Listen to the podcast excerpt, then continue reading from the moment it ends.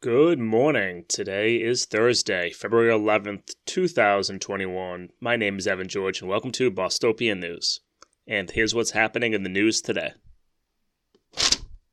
Marty Walsh is doing a one-day-only vaccination maneuver that will allow veterans over the age of sixty-five to be vaccinated at a site in Dorchester. While I support anything at this point which is going to expand access to the vaccine, the very narrow and one-time only aspect of this almost makes it feel like there are specific individuals from Dorchester that Marty is trying to slip in under the usual deadline. However, with some positives along with this, the city has increased the amount of vaccines it has distributed by forty percent this current week and hopefully by an additional forty percent next week, with there currently being eight pharmacy locations in Boston that are administering the vaccine, as well as the Reggie Lewis Center and Fenway Park. And as well as the state two one one call system to register, you can also use the City of Boston's three one one number. And if you're still facing difficulty, don't hesitate to reach out.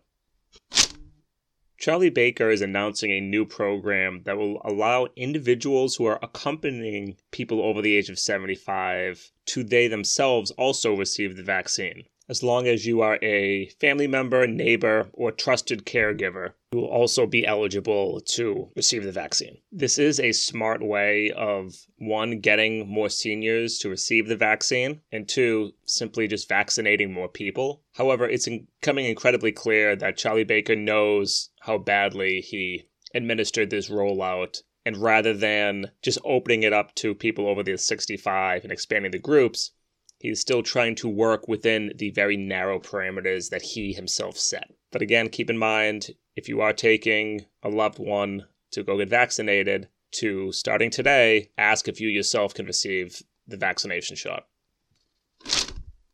Staying with public health, there is one positive that has come out of this winter, and that is that we are having the mildest flu season almost on record. The country uses a traffic light system, green, yellow, orange, red, to illustrate how severe the flu is spreading across the country. And currently, forty-six states, Massachusetts inc- included, have the lowest possible warning with a bright green. What this means in numbers is, while we typically see roughly thirty thousand deaths per year from the flu, there has only been one hundred fifty-five laboratory-confirmed influenza-associated hospitalizations across the country and just one pediatric death. The reason for this is, one, the record amount of flu vaccines that were administered, roughly one hundred ninety-two million, and probably even more relevant, the extent that people are wearing masks and avoiding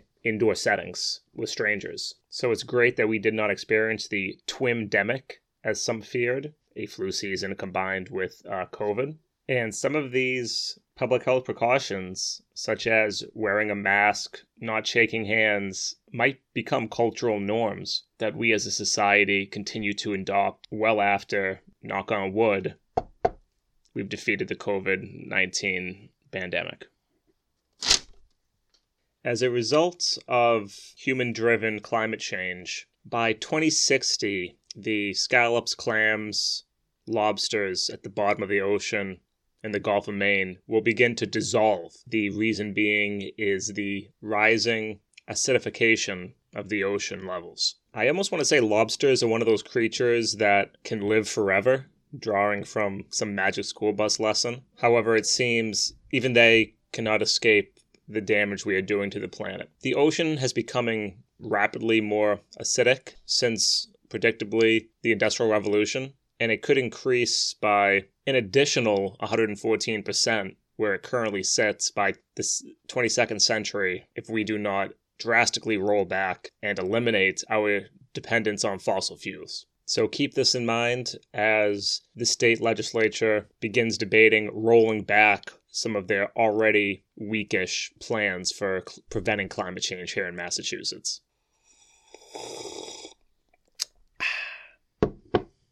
And that's going to do it for today's episode. Not too much going on in the news as of late, but as always, that can pick up pretty quick. Continue to support the show wherever you find it. Like, subscribe, five stars. Check me out on TikTok. Continue to send me I, stories that I am missing. And as always, have a great rest of your day.